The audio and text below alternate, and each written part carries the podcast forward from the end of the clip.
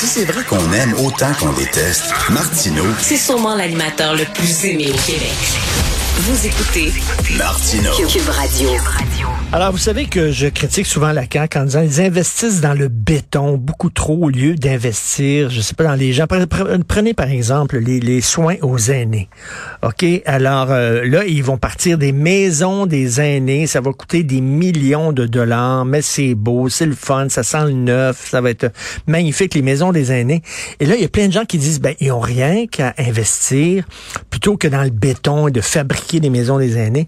Investir dans les soins à domicile, c'est ce que les gens âgés veulent. Ils veulent rester chez eux le plus longtemps possible. Pourquoi on n'investit pas dans les soins à domicile? Hier, il y a un texte dans la section argent du Journal de Montréal sous la plume de Valérie Lesage qui a capté mon attention. C'est une jeune femme, Alison Green.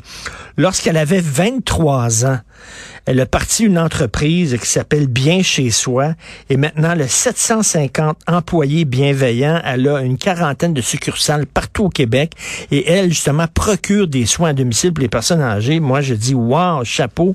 Elle était avec nous. Bonjour, Madame Alison Green. Bon matin. Merci pour ce bel accueil. Ah non. Non, ben écoutez, je vais être vieux un jour, moi, puis j'en veux des soins à domicile, puis je trouve ça fantastique. OK, expliquez-moi comment une fille de 23 ans dit, moi, je vais aller là-dedans, procurer des soins à domicile pour les vieux. Qu'est-ce qui vous a amené là? Oui, alors en fait, c'était pas du tout un plan d'affaires. C'est venu par une nécessité familiale. Alors, mon grand-père avait été hospitalisé pendant à peu près 2 ans. À ce moment-là, on parlait de C-difficile à la place de COVID-19. Okay. Alors, il y avait eu la C-difficile qui a fait en sorte que ça, qui a été hospitalisé pendant presque 2 ans.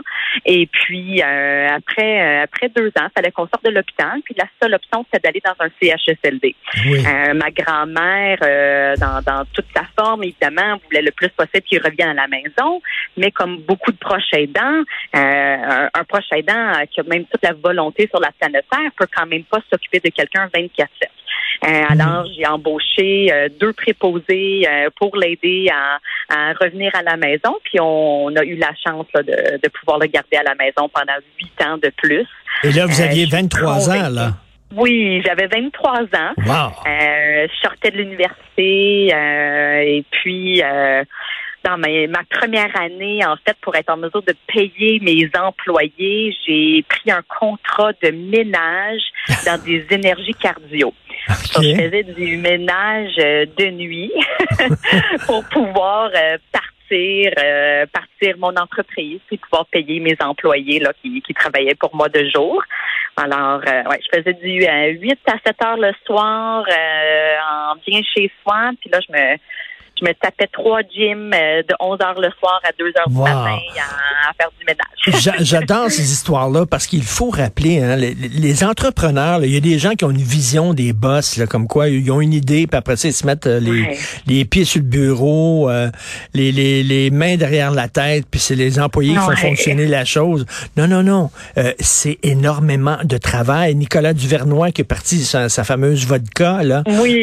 Il travaillait la nuit, comme vous, dans un hôpital à faire le ménage, puis le jour il partait son entreprise. Ben oui. Vous avez fait ça aussi, des ménages? J'ai aussi fait du ménage. En fait, la beauté de faire du ménage quand tu as une entreprise, c'est que tu mets tes microphones, la musique dans les oreilles, puis tu as à penser à absolument rien. Alors, c'était un moment de détente dans ma journée de pouvoir juste faire du ménage sans aucune responsabilité, autre que de me dire que mon plancher était propre quand je partais. Mais là, c'est une belle histoire. Finalement, votre travail, ça a mené, là, ça a porté fruit parce que on parle de quoi? 40 succursales à travers le Québec, 750 employés. Wow! Oui, bravo. Exactement. Mais 750 bienveillants, qu'on les appelle, avec un B majuscule. Ça fait maintenant, 14 ans que je fais ça. Je m'étais fixé l'objectif de commencer à ouvrir des succursales puis avoir des entrepreneurs franchisés. Finalement, notre modèle, c'est un modèle de franchise à 30 ans.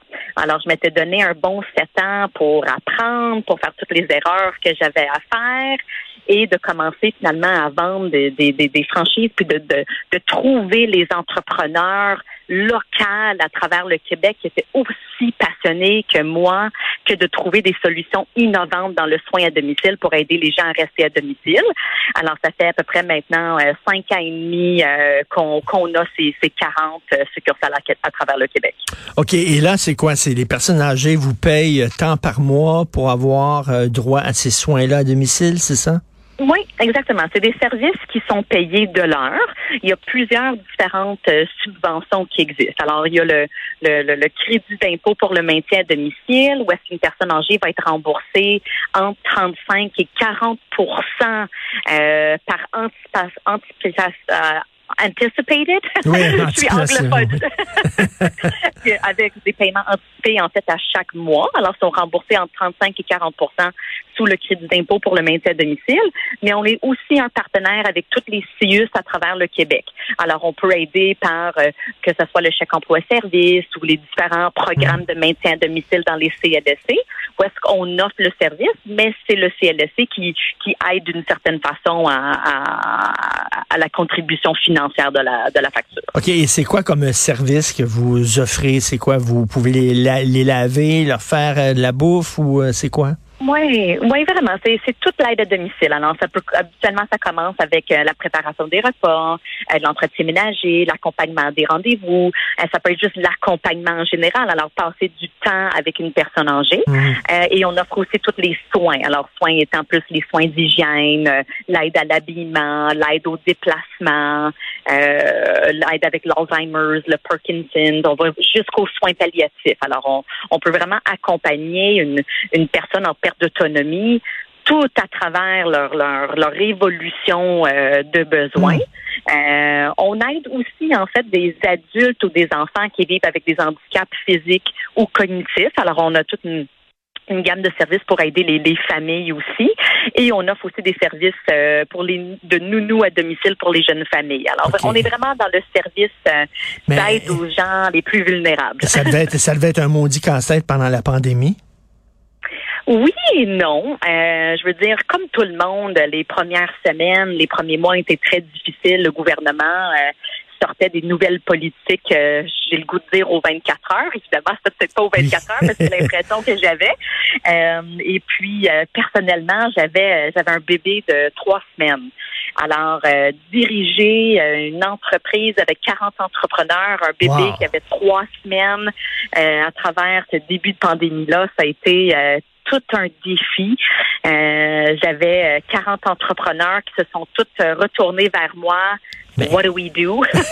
J'avais pas la réponse. Mais la pénurie de main-d'œuvre, vous faites quoi avec la pénurie de main-d'œuvre? Est-ce que c'est difficile? La pénurie de main-d'œuvre, ça va quand même bien. Je veux dire, c'est un défi mondial. Au Québec puis au Japon, c'est encore plus pertinent dans le sens que c'est les places au monde où est-ce que la population est le plus vieillissant. Mais on est quand même chanceux. On travaille beaucoup sur la bienveillance, notre jumelage, en fait, fait en sorte qu'on attire des très bons candidats chez nous, souvent des gens semi-retraités ou retraités du réseau de la santé publique qui veulent travailler, par exemple, juste 12 ou 18, 22 heures semaine. Puis comme on est vraiment flexible dans le jumelage, oui, on est dans le jumelage. Alors, je prends les besoins de mes clients, je prends les besoins de mes employés, puis je fais des jumelages à très, très long terme. Alors, notre taux de rétention d'employés est à 86 %, qui est 50 % de plus que le réseau de la santé présentement. Et en début d'entrevue, je disais, là, je parlais de François Legault qui veut partir des maisons des aînés. C'est ce que Valérie Lepage aussi écrivait à la fin de sa chronique, là, que vous a consacrée en disant, ben, il me semble que c'est mieux de mettre des soins à domicile. Qu'est-ce que vous en pensez? C'est sûr que moi, je prône les soins à domicile pour le même coût de soins. Alors, les soins dans les maisons des aînés, ça va être estimé que ça va coûter 150 000 $ en personnel. Avec 150 000 $ je pourrais aider quelqu'un à tous les jours à rester à domicile. Même chose pour les de bâtir les chambres en tant que telles des maisons des aînés, les coûts ont augmenté drastiquement. Alors, même chose pour adapter un domicile avec les lève-personne, un lit d'hôpital, les rampes d'accès, ça me coûte à peu près 40 000 $. Alors, les coûts, les économies sont énormes. Après, je crois profondément à un écosystème où est-ce que tous les acteurs sont aussi importants pour aider quelqu'un à rester à domicile. Les CHSLD, les RI, les RPA sont essentiels à cet écosystème-là. Le problème, c'est que le soin à domicile a été mis de côté dans les 25 dernières années. Malheureusement. On misait beaucoup sur l'hébergement. Mais je suis pas contre l'hébergement. Je pense juste qu'il faut que collectivement, notre société, notre gouvernement, que toutes les parties prenantes s'assoient à une table ensemble puis qu'on se dise comment est-ce qu'on va mettre un système de soins à domicile en place qui va réellement aider les gens. Et je pense qu'il faut vraiment avoir une idée de diversité, de culture organisationnelle. Alors que ce ne soit pas juste le public, mais le privé, le communautaire, qu'on se rallie ensemble pour trouver des solutions innovantes pour aider les aînés à rester à la maison. Voulez-vous vous lancer en politique, vous? Non, j'aime beaucoup ce que je fais. J'aime être en contrôle de ce que je peux faire. Ben, écoutez, moi, je suis un grognon. Je suis tout le temps en train de critiquer dans mon émission, mais j'aime ça aussi saluer les bons coups, puis lever mon chapeau. Puis les entrepreneurs, c'est énormément de travail. Tu sais, des fois, il y a des jeunes qui rentrent dans une entreprise, puis disent, je vais avoir la job. Moi, j'aimerais ça avoir ta job là-bas. Ça, moi, tu vas avoir ma job. Sais-tu combien de temps j'ai travaillé pour avoir ce job-là? Oui. Tu sais, c'est énorme. Donc, bravo, chapeau. Et vous me dites que vous êtes anglophone? Oui, je suis anglophone. Alison Green. Je peux pas le cacher. Mais je viens du Québec. J'ai grandi à Saint-Denis. Non, mais attendez une minute. Là, vous avez un français impeccable. Ah, vous êtes gentil. Je me pratique à tous les jours. Wow! Non, c'est un français impeccable. J'aurais jamais su que vous étiez anglophone. Merci beaucoup. Bravo. Chapeau. Vous avez du cœur au ventre. Merci beaucoup, Mme Alison Green. Merci d'avoir pris le temps pour parler de ça avec moi ce matin. Merci.